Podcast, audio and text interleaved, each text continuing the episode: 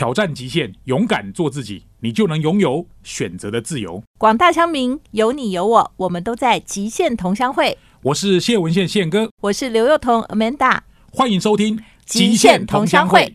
我是刘幼彤，今天送的金句是：拥有梦想只是一种智力，那实现梦想呢才会是一种能力。我们常常会在想说，有很多的计划，也看别人好像。做到了很多很成功的事情，那我们也会觉得说，哎，他可能做的哪里好啊，哪里不好啊？但其实看着别人做，批评别人，或者是自己在计划，这些其实都还是仅止于看的程度、想的程度。但是我们真的动手做以后，才会知道说，哦，原来有时候困难也不见得是你想象中那么极大的困难，但是呢，它就是有好多好多让你觉得很心烦的事。那能够耐得烦，能够解决问题、克服困难，真的把你的梦想实现，这可能才是我们人生真的能够再更上一层楼的方法。欢迎收听《极限同乡会》，我是主持人刘若彤 Amanda，在九六点七欢迎广播电台，每周五七点到八点陪伴你。那当然，你也可以在各大 Podcast 平台搜寻《极限同乡会》。今天呢，我们在现场访问到的是报局的社长。Tech Orange，我相信很多听众朋友应该都有看过他们的报道，甚至你或许很忠实也不一定啊，因为常常上面有各种各样的这种科技跟创业，还有最前沿的一些发展的新闻。今天我们非常高兴，社长戴季全到我们的节目现场来。Hello，Amanda，好，各位听众朋友，大家好，我是戴季全。其实我们常常看到报纸，而且我事实上后来常常在那个计程车上面会看到很小段的，对，小段的的科技新闻的，对对。其实我觉得我一开始看到的时候，我觉得很棒，它是感觉好像是一种跨媒体的合作，嗯，而且它里面大部分都是一些全世界有趣的一些科技的趋势趋势。哈，那当时为什么会想要把这个内容摆在前面？因为其实一开始设定。创业的设定其实本来是给创业家看的，对，就少数人啊。一开始是少数人，一开始科技创业圈更小。那个时候更小，那是二零一零年的时候创办的嘛。嗯，那有一次就是我去找林之成，嗯，在 AirVoice，他现在当然在台哥大当总经理嘛。那二零一零哦，大家想十二年前呢，我跑去找他，我跟他说，台湾好像有一个空缺，就比如说美国有 TechCrunch。哦，现在你讲的是说为什么要探办 take 对对对对对对，所以我就跟他说，台湾现在这边有个空缺，然后他当然是比较偏资本面的，对，投资方，对对对。那我自己就自己下来创业嘛，所以我跟他说，其实我觉得这个创新跟创业生态圈正在发展，嗯，就十年前的事情，对，那应该要有一个 community 去 support。这样就像是你刚刚讲的，戏骨就是有 TechCrunch，啊对对不对？哈，然后他们也因为这个样子而办很多展览啊，事实上也成为创业圈里头很重要的力量。对，日本也有，中国也有，欧洲也有，这样。然后那当时台湾还没有，对，不是说完全没有，但是就是没有 focus 在这个点上，所以我就跟他筹了一点钱，就开始办了嘛。嗯那时候也没想那么多。那后来当然流量就上升很快，嗯，而且那时候因为我觉得整个设计非常的新颖。对，跟老媒体一点都不一样。不敢不敢，因为我们没有纸媒嘛，我们就直接从啊网络媒体开始做嘛。那网络的好处就是有错马上改就好了。啊，对，纸媒印出去你就不能改，对对，无法收回。对啊，你看像之前还有电视台，连电视台马上改都被骂。对，网络都没有这个负担，网络大家就是你有错字就改，你有什么反正就错了就改，方法不对就改，反正就很快，所以流量很快就上来。题目不对也可以改哦。哦，对，而且就是说，看说，哎，哪些内容大家很受欢迎，就往那个方向再多做一点。所以一开始做的时候，先天上就有很数据导向的基因在里面嘛。那后来为什么会想要跨出去？其实跨出去的原因是我们那时候稍微有点规模。嗯，想说不能只有我们看见哦，就不能只有少数创业家看，或者是关心科技新闻。因为其实我觉得听我们节目的人可能会觉得说，Tech Orange 是常常看到，但是大家要知道，事实上我觉得同温层效应还蛮当时对，你看后来同温层比较打破是科批跟韩国瑜当选市长之后哦，为什么？就科批是一开始透过网络的选举操盘。哦，来让大家注意到网络威力已经开始接近主流了，所以就会慢慢的好像是从科技圈往外扩散。对，嗯，所以就开始会有一些以前可能年纪比较稍长、比较习惯看报纸的人，就会开始回过头来会花一些时间看网络、看网络新闻。对，看网络新闻这件事情很用力。对，所以当时的这个出发点就是说，为什么会从网络跨到其他的传统上叫 outdoor 了？就是一些户外媒体，所以那个时候跟一些卖场复阔的那种那种垂直的面板有没有？它不是会放一些什么天气电影的新闻啦，嗯嗯，还有机人车上面的车后座的这个，以后会变娱乐平台啦。但我们那时候就开始试着去跟他们谈谈看，去做一些异业的结合。但但是也很出乎我们的意料，他们也非常欢迎这样的内容进去。嗯，就是说乘客可能搭乘的时间可能十几二十分钟，他也可以在这个空档稍微吸收一下这个全球的趋势。所以这个合作就维持了非常多年。嗯嗯，对，所以当时这个的出发点就是想要再更进一步扩大收听的受众，往原本不是在原生网络圈、原生网络的原住民。去扩大到比较年纪更大一点的，但是也注意到也重视网络趋势的这些受众。但是我觉得其实看他的内容都觉得蛮有趣的。我觉得，因为挑选的项目啊，什么事情啊，它其实因为要给一般大众看嘛，可能就会去调整那个属性。那其实我们看世界的那种科技趋势啊，大部分现在我觉得台湾还好，因为台湾的创业家都是比较 low key 的，就是比较没有那么好像很想要发表。对，但是你看哦，就是在美国或者正在中国，就他们的这个创业家都是出来开私的。就是什么叫开私？这是大陆用语啊，就是说都是出来。发言的哈，就是。可是你看啊，这个是这几年生态才比较有点变化。真的吗？早期为什么早期比较会出来一直放炮啦？对，讲东讲西不就是林志成跟我吗？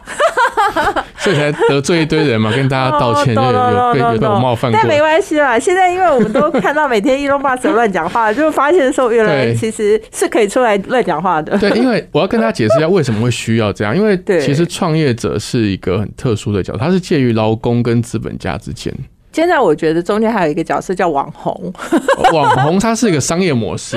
懂？那因为你是创业者，他一定不是资本家，他如果资本家，他投资就好了。所以创业者是说我想要做一个事业，然后我要去吸引 angel 或者是吸引投资人 VC 的投资。所以是你投资了之后，这个事业成功之后，你出场了。你手上有资金的，你才开始变成投资人。对，我觉得这个是一个社会经济活动很重要，还有经济韧性很重要的一个角色。可是台湾这几年会忽略。可是这个过程呢，它有一个很重要的观念，就是这些创业者们，他的工作其实是要弄假成真。哇天呐！所以懂吗？你会吗？你知道你应该弄假成真吗？听众现在一定一头雾水，心里想说到底是真真假假，到底要讲假的还是讲真的？好，在这段节目要结束之前呢，就是我们先留个伏笔啊，就是原来创业是要弄假成真，我这大概就听到这个重点。那休息一下，我们待会儿再回来，要如何弄假成真？大家好，欢迎收听《极限同乡会》九六点七环宇广播电台，每周五七点到八点，也可以在各大 podcast 平台搜寻我们的节目。今天我们在现场呢，访问到的是科技报局的社长戴继全。那因为他长期观察这个创业圈嘛，哈，所以刚刚给了我们一个很有趣的看法。我其实是问他说，为什么现在好像一些创业家比以前更活跃了，就会常常出来跟大家讲东讲西啊？那当然最大的代表就是我们的 Elon Musk 啊。那这在美国、中国真的非常常见。那台湾现在我觉得似乎也慢慢的有啦，哈，但是相对的是稍微比较 low key 一些。刚刚季全就跟我们讲了一个非常有趣的观念，他说为什么大家要这样做呢？因为创业家本身有一件很重要的事，他必须弄假成真。那我觉得这需要被解释，不然我跟你讲，所有创业家可能会找你麻烦，说哪有我哪有是假的，他们一定都懂，他们觉得懂，都懂。那个那个弄假成真，就是因为创业在台湾其实压力是比较大的，嗯，因为不管是美国、欧洲啊、中国大陆啊，其实都已经慢慢有很熟悉创业，就跟投资新药一样嘛，嗯，就是你二十个或投资游戏，二十个有一个成功就很好了。嗯，那这个当然要有相配套的资本市场的一些游戏规则，这个我们就先撇开，先不谈。但是你在弄假成真的过程中，因为你在创的是新的事业，所以你一开始那东西一定不存在。而且你可能会觉得一大堆，说实在话，你也不是真的那么确定。对你其实是有不确定性的。那所以你为什么说一开始叫弄假？那个弄假呢？如果用比较好听的话，就是说，譬如说像建筑师事务所。他在盖任何建筑的时候，他要先弄一个模型出来，甚至在模型前面还有草图。对，那有的时候草图看起来好像还盖不太起来，你还要修，还要改。就像那个罗浮宫一开始，你知道他一开始的那个草图跟模型是被骂翻的。哦，说怎么可以在罗浮宫中间放一个金色的角锥呢？哦，就是那个贝聿铭是被骂翻的，就那个金字塔嘛，就光线入罗浮宫地下室对对对，所以我个人是非常非常佩服贝聿铭的。我佩服的不是只有他的这个概念跟设计，我佩服是他竟然办得到。哦，所以我也我也更佩服法国。法国可以让这件事情被办到，对你想想看，这个事情在台湾办得到。不过我觉得，自从在一代一代的建筑师传承后，现在其实又更更多。很多对对很大胆的建筑物，对对对对对，不管高跟的啊、西班牙的啊，什么都非常非常的好看。哎，不过我觉得这个例子蛮好的，嗯，就是说其实也是从一个觉得不切实际的，他你看嘛，他他先把那个模型推出来给你，你是投资人，你敢投吗？你是市政府，本来可能只有一张图，一张图，对，他就一张，他就一张图，就是因为他旁边罗浮宫旁边都是那些文化保存的建筑嘛，嗯，他在中间放一个金色的角锥。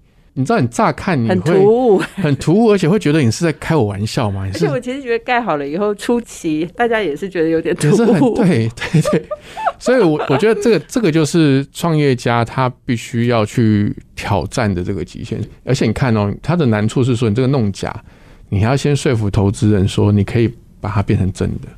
对啦，就是因为他不会相信他是假的，他就算如果他投，他是表示说他相信他会是真的。对，所以他是弄假成真，他不是只有弄假。如果只有弄假，那就是骗局嘛。对，你知道，甚至还有 Netflix 上有些纪录片都是在讲戏，对对这些骗局，而且第一滴血超级有名的。对哦，光弄假，那当然它就是假的嘛，假的就是个骗局。对，但是如果说你是要成真，其实那个一滴血那个女生，她其实，在法庭最后她被判的时候，其实法院判她的。对于他创业的部分的那个弄假成真的部分是没有问题，也没有人判他。对，就是说大家还是觉得说他自己讲了一句名言嘛，他就说我只是没有让他成功而已。对啊，对，就是说这个弄假跟成真中间的那一条路，那很恐怖。我跟你讲，所有创业家一定跟我一样心有戚戚。你在看的时候啊，真的还蛮会竖起。对，所以这真的是一条。蛮幽暗的道路。我跟你讲，那如果弄假成真，因为我们刚刚在讲的事情是说，那他为什么要出来这样子讲东讲西？就是为了要让他相信他。第一个，你要先吸引投资人看到你，哦，对不对？然后第二呢，你要吸引团队，就 talent 加入你。因为你要成真嘛，你需要有人帮你做出。对啊，你不可能单打独斗嘛，所以你一开始一定要先吸引投资人，觉得哎，这个好像他的 idea 还是他至少有个 intention，对，他有一个 entrepreneurship 在那边，对，而且他可能真的会成功。对，然后第二个，而且投资人会看到你有没有吸引 talent，有没有吸引人才，嗯嗯，因为你要有资金跟人才，你才有可能做出 photo type 或产品嘛。嗯，所以这大家现在就在讲说，为什么很多现在新一代的创办人跟新一代的创业家非常重视你的语言表达能力，没错，没错，还有你思考的逻辑性，对，还有就是说你说服的能力，对。所以很多人会讲说，这种创办人有时候跟后续的经营者不见得是同一个人。我觉得那个基因很不一样。嗯，你看啊，譬如说，我们常常会讲说，台湾很多隐形冠军，对。台湾的隐形冠军其实是非常厉害，但是为什么他会隐形？嗯，是因为他在做那些东西的时候，spec 是别人开的，嗯，他只要负责做到就好了，而不是说他提一个什么产品。我懂了，他只负责成真的部分，他只要成真，弄假是假博士在弄假。所以前面当然弄假的过程里面，它的风险是极高，所以当然它就得到极大的报酬。没错，没错。那后面呢，就是你在成真，因为它很多的规格想法都已经固定了，所以你是实现它，你就制造量产，提高良率。对对对，所以它其实前面的概念，人家吃肉，后面喝汤，只是说这一锅如果够大，后面的汤可能也算是喝的蛮有营养的。对对 对。对，我觉得今天这个形容蛮好的。对，没有错。对。然后从弄假成真开始，现在是吃肉喝汤。那你觉得你在观察，那我们台湾新一代的创业家有没有具备这种开始弄假的能力呢？其实我觉得都不够诶，我觉得都不是说台湾的人才不够，我觉得台湾人才是非常好的。但是，呃，台湾商号，台湾的创业家精神，好像一直到三十年前就停了。嗯，突然就停了。你看啊，譬如说，你问我说，我不是因为你在这边我才特别这样讲。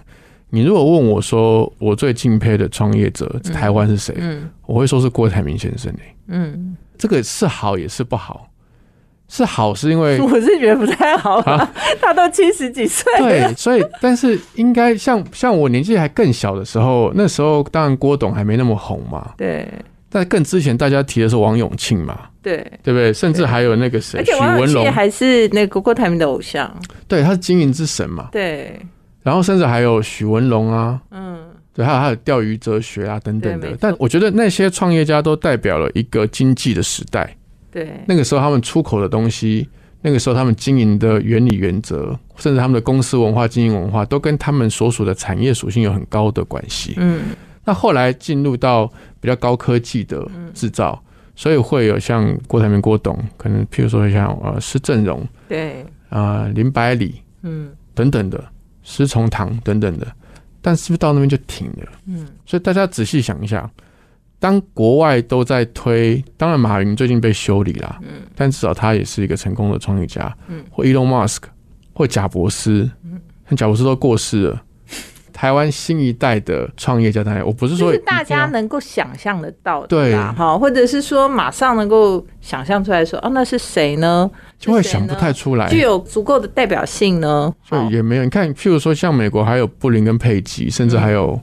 前面都还有这个马克·祖克伯，对对不对？那现在现在当然就 Elon Musk，嗯，就是他感觉好像那个世代还是有在有一代一代出来。当然，戏骨第一代的创业者当然是 Intel Mafia 嘛，就是做 Intel 的那几个人，嗯，后来才有 PayPal Mafia，对，PayPal 那几个人也创办了 LinkedIn 这个，对对对，也投资了 Facebook。其实 Elon Musk 也是算里面，也是，而且他在 PayPal Mafia 里面，大家如果去看他在 PayPal 的那照片，真的是有够挫。就在里面看起来很不像样，很他是他是里面属于工程师最宅的那一个。大家回去看，大家查 Elon Musk PayPal，然后查 Google 的图片，你 就可以看到一下。就是可以马上看到。嫌自己不够酷帅的话，可以去看一下。没有关系，只要你的公司对市值上升，你自然就帅起来。自然而然就会帅起来，不用担心。没有，其实我觉得很重要的事情就是说，其实我觉得并不是说在制造业就没有办法无中生有，也不是说在这里就没有办法弄假成真，而是说你要创造的是哪一种的生意形态。没错，没错。那你那个生意形态是不是足以撼动或者足以在这个世界上占有一席之地？对。那因为你做的这个 technology 从开始那时候台湾大概创业是一片沙漠，没错哈。到现在虽然不敢讲说。已经非常好，但是至少已经你知道有一个绿洲，对，有这个小小绿洲长在一团沙漠中间这样。那你觉得如果再继续下去，还需要做什么？我觉得要把绿洲变成亚马逊丛林。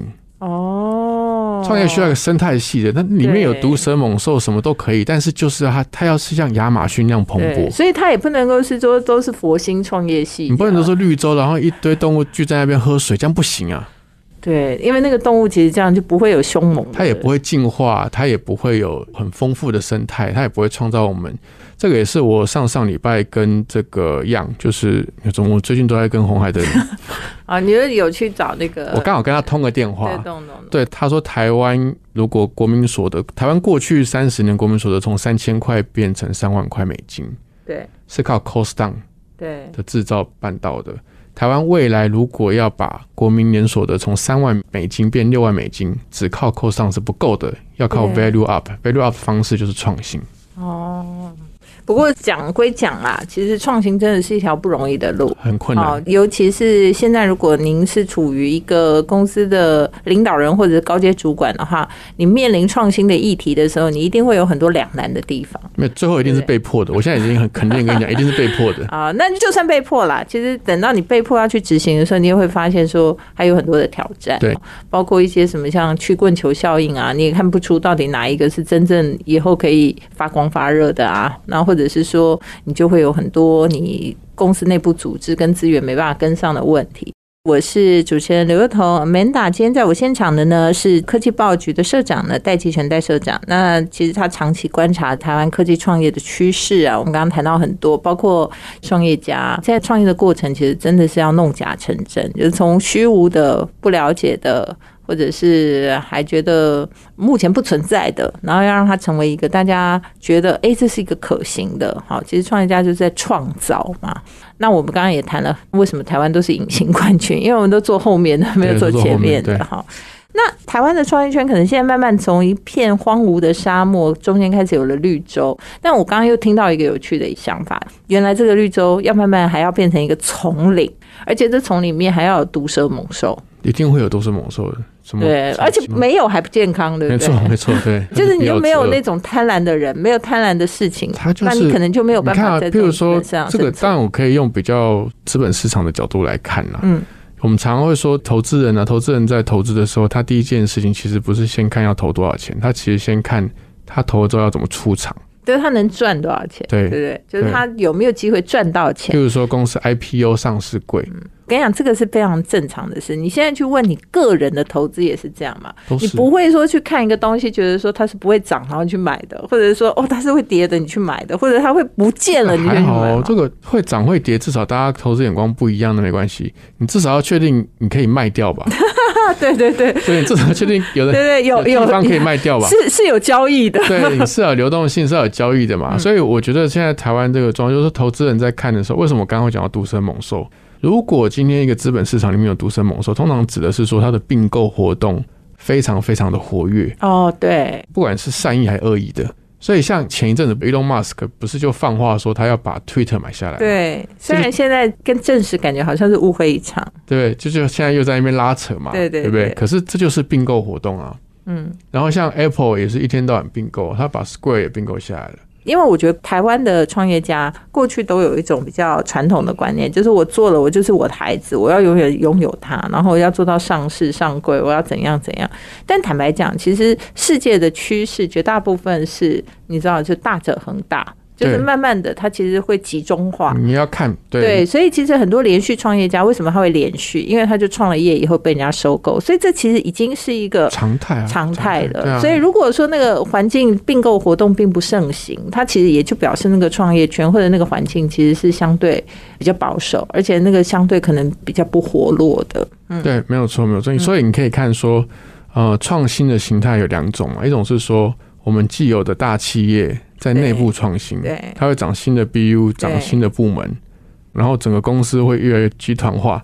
但另外一种创新是创新在外面的，所以有一些公司的竞争，它会透过并购把它买进来。像大家现在除了这个 Apple 手机之外，绝大部分的手机，大概如果有数字没记错的话，百分之八十五的手机的 OS 系统是 Android 系统。对。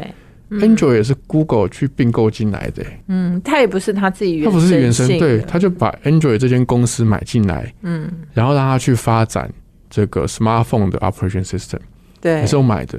然后大家除了用 Facebook 之外，很多人会用的 IG 还有 WhatsApp，其实也都被 Facebook 买下来了。对，因为他们其实也会担心说培养出了一些他的竞争者，所以我说毒蛇猛兽就这意思，就是说他会想把你吞掉。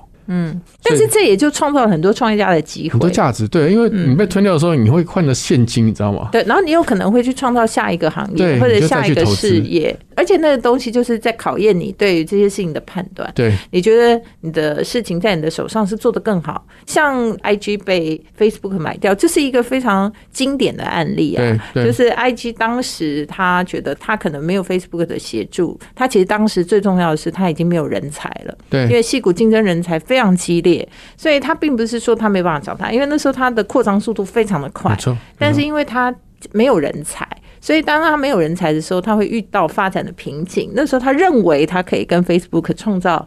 更大的中对更大的中效，但后来其实两个创办人也离开了嘛，哈，所以其实这些故事都可以给很多创业家很多的养分呐，就是说你会知道你要怎么样弄假成真，对，然后成真以后你要弄大弄小，你还要知道，对，你还要知道自己的营养价值在哪里，对，然后你要能够找到下一个出路，或者是说你觉得它能变大还是变小，还是说你在人家身上可以找到忠效，能够合作还是竞争，所以我觉得这其实是一个，所以为什么？很多人喜欢创业的原因，其实创业的过程历程是很刺激的。就是说，虽然失败几率其实蛮大，但是我还是有看过非常多热衷于就是你知道那个 Facebook 的一开始那个 Angel，嗯，叫 Peter Thiel，对 Peter Thiel，然后他就他就在戏就是零到一的作者，没错没错，从零到一的作者，他就讲了一句很有名的话，他说：“当创业者啊。”你要热爱一种感觉，这种感觉是什么？这种感觉是你每天起床呢，就是在咀嚼碎玻璃，然后你要 enjoy，满口是血的，然后你还要 enjoy 它。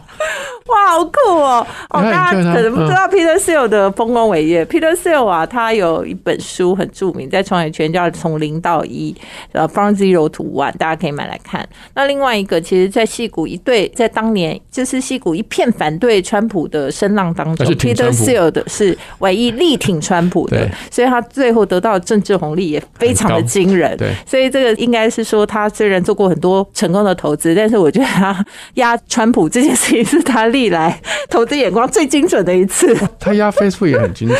对，所以其实发现说会投资的人，就是不光会投公司，还会看准人。对，看人。他有提啊，他们都选团队，不是选 business model 的。对，因为 business model 团队对 idea 会变。Business model 可以调，其实真的就是那个 talenting 啊，就是说你可以从 A 的 product 做到 B 的 product C，反正你可以换一百种题目都可以。但如果你这个团队对了，你就可能最后一定还是可以成功。这有另外一句话，另外一句话说，只要你还没有放弃，你就不算失败。对，所以我觉得我今天跟那个季全谈这个话题很有意思，因为我们也是在想说，那台湾的社会现在其实创业是越来越少的，其实是变少的，对，是变少。大家可能会觉得说啊，好像很多人在创业，我们也不用光谈只有科技创业哦，就所有的创业其实是变少的，因为大家会忽然发现说，哎，这个可能做老板很辛苦，或者是说，其实台湾市场很浅碟。好，所以如果你只做内需市场，其实竞争很激烈。我以前是这样想，我现在都弄懂了。嗯，那你说说，你看，如果是这个现象。那郭董创业的时候也是这个现象啊，所以他基本上就得要走出去外面嘛。但他有本事走出去，对不对？对对，所以其实我觉得条件。不过我跟你讲，他那时候也没有什么走出去不走出去，他就是要走，他就是走。对啊，然后走到该出去他就出去了。对，我觉得大家想太多了，就是说很多时候大家说哦，我第一天做事情我就要设定我做 global 生意，但坦白讲啦，你怎么会知道你 global 呢？就算你做的生意可以 global，你没有那个 global 的能力，你也是还是在 local 啊。对，然后有些人就是说，他就算做的东西他好像是很 local，但是坦白讲，只要是人类的需求，多多少少你都可以在这世界上的另外一个角落找到跟这个地方同样需求的人。对，所以。你也不会有限制，说你就是绝对没有办法找到一个可以扩张的海外市场。回头来讲，还是就是凭借一个一个想法，就是你有这个创业者本身或者团队。可是我我觉得台湾现在创业变少变小啊。我觉得环境还是有，尤其是政策面，还是还是起了一个非常大的阻碍。那跟我们人口变少有没有关？我觉得没有关系。你想想看，以色列才多少人啊？也对。新加坡才多少人？也对。那新加坡也没什么创业的人吧？不，他有很多创业者啊，还有很多黑 e 的都放那里啊。哦，我以为是海外的比较多，海外也比较多，所以他那边有一个 ecosystem，就创业圈的整个能量比较丰沛。对，所以我觉得跟人口多寡，而且它可能是跟东南亚的一个聚落有关，就整个东南亚这个也有金融中心，对，这个也有关。当然，这有很多例子都可以看，但是我觉得有一个关键是说，其实本来这个是彼得·多拉克提的一个观念，当然那是四十年前的观念。他说，从现在开始，因为当时开始有知识经济嘛，嗯。所以就是从，譬如说创新啦，会注重创新啊，知识经济啊，他当时就提了一个重要的一个观念，他说全球的经济会从全球贸易主导变成全球资本主导，但我觉得台湾没有 get 到这点。嗯，好，这个到底里面的深意是什么？我们待会儿下一段回来再讲。大家好，欢迎回到极限同乡会。今天我们讨论了这个科技圈跟创业圈，还有就是台湾对于创业的问题，以及我们在世界趋势上跟台湾到底有没有跟上这个脚步。那刚刚季全跟我们分享是说，如果我们变成资本主导的时候，那资本主导在台湾这件事情是不是没跟上，还是台湾对这件事情没有感受到？你看，我们其实台湾在二零零零网络泡沫化前后。那一段是有跟上的，对我们那时候大抗公司也超多，超多，对不对？大家都在投，而且所有的 VC 创投也是极力吹捧。多，嗯。但 bubble 完之后呢，其他国家大概一年内就恢复了，嗯。台湾就再也没有恢复过了。对，似乎从那时候之后的所有的 VC 动能都不见了，都不见了。到底为什么？我觉得有一个关键是说。那个其实就是彼得·多拉克他的一个先知拙见啦。嗯，他其实看到的是全球资本市场的形成。嗯，他会去决定说，而且因为像生产要素，譬如说劳工、嗯，土地，嗯，甚至电力。它会被拉平。嗯，后来还有一个作者写世界是平的嘛，嗯，它会被拉平，那是全球化的结果。对，是全球化的结果。所以其实当全球的生产要素都被拉平之后，你很难透过生产要素去增加你的利润，或者是变成你的竞争优势。嗯，所以你的竞争优势就会移到创新。你如果移到创新，那投资就会变得很重要。对，因为就讲嘛，十个有九个九都是失败的。对，所以所以你必须要投资科技跟技术。对，但台湾其实就是，我觉得那个时候有来得及走出海的，都有跟上。嗯，但是那个时候还来不及走出海的，台湾就像桃花源，你知道吗？就是说，台湾其实在这里真的还蛮舒适，就蛮舒适。可是，可是问题是你的东西买不起国外的东西啊，因为你的购买力，台币的购买力是偏低的啊。它就像桃花源这样啊，对，所以你就变成人出不去。懂。你的台湾年轻人要出国念书，会变得非常非常昂贵。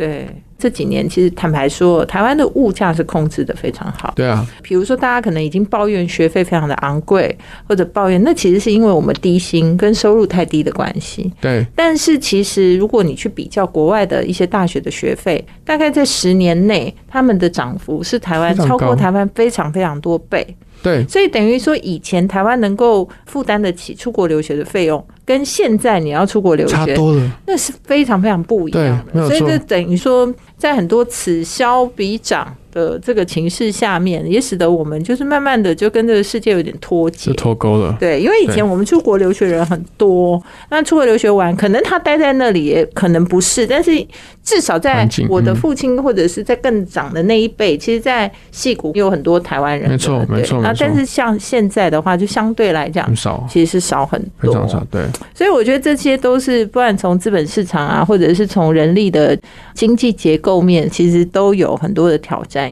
那当然，我们也不是说台湾自己自身不好，就是说这几年我们当然因为半导体的关系，我们也有一个自己很独特的地位。那只是说，并不是所有的年轻人都想要去半导体，大部分都不要。对，然后也不是所有的人都希望就永远在做所谓的硬体，或者是这些比较需要是纪律，就是非常非常重视效率。其实它的一个关键是说，它的经营模式是。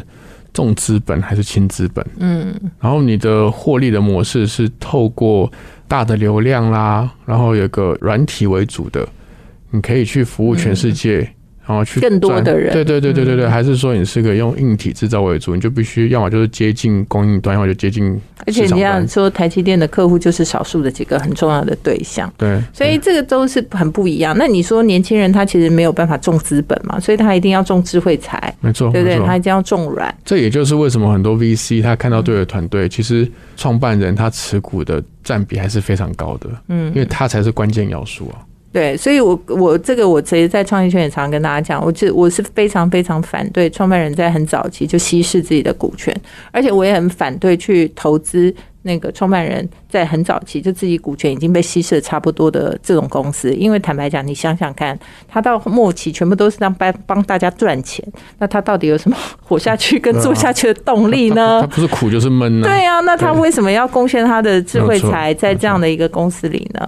好，今天我们在这个谈了非常多有趣的话题，尤其是跟这个科技创业有关，然后还有在观察世界跟台湾的这种创业趋势。今天非常谢谢戴季全戴社长来到我们的节目，谢谢大家，谢谢 Amanda，谢谢大家。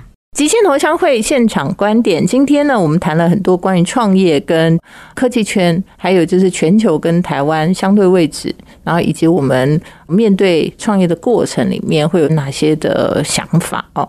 那我觉得今天最重要的一件事情就是，人生其实大部分，如果我们说叫做弄假成真，那不如我讲的是叫做勇敢做梦，逐梦踏实。就是梦永远都是最美的，但是要把这个梦境实现，或者把这个梦想实现，它就是要经过一步一步的努力。就跟今天我在节目一开头送给大家的金句一样。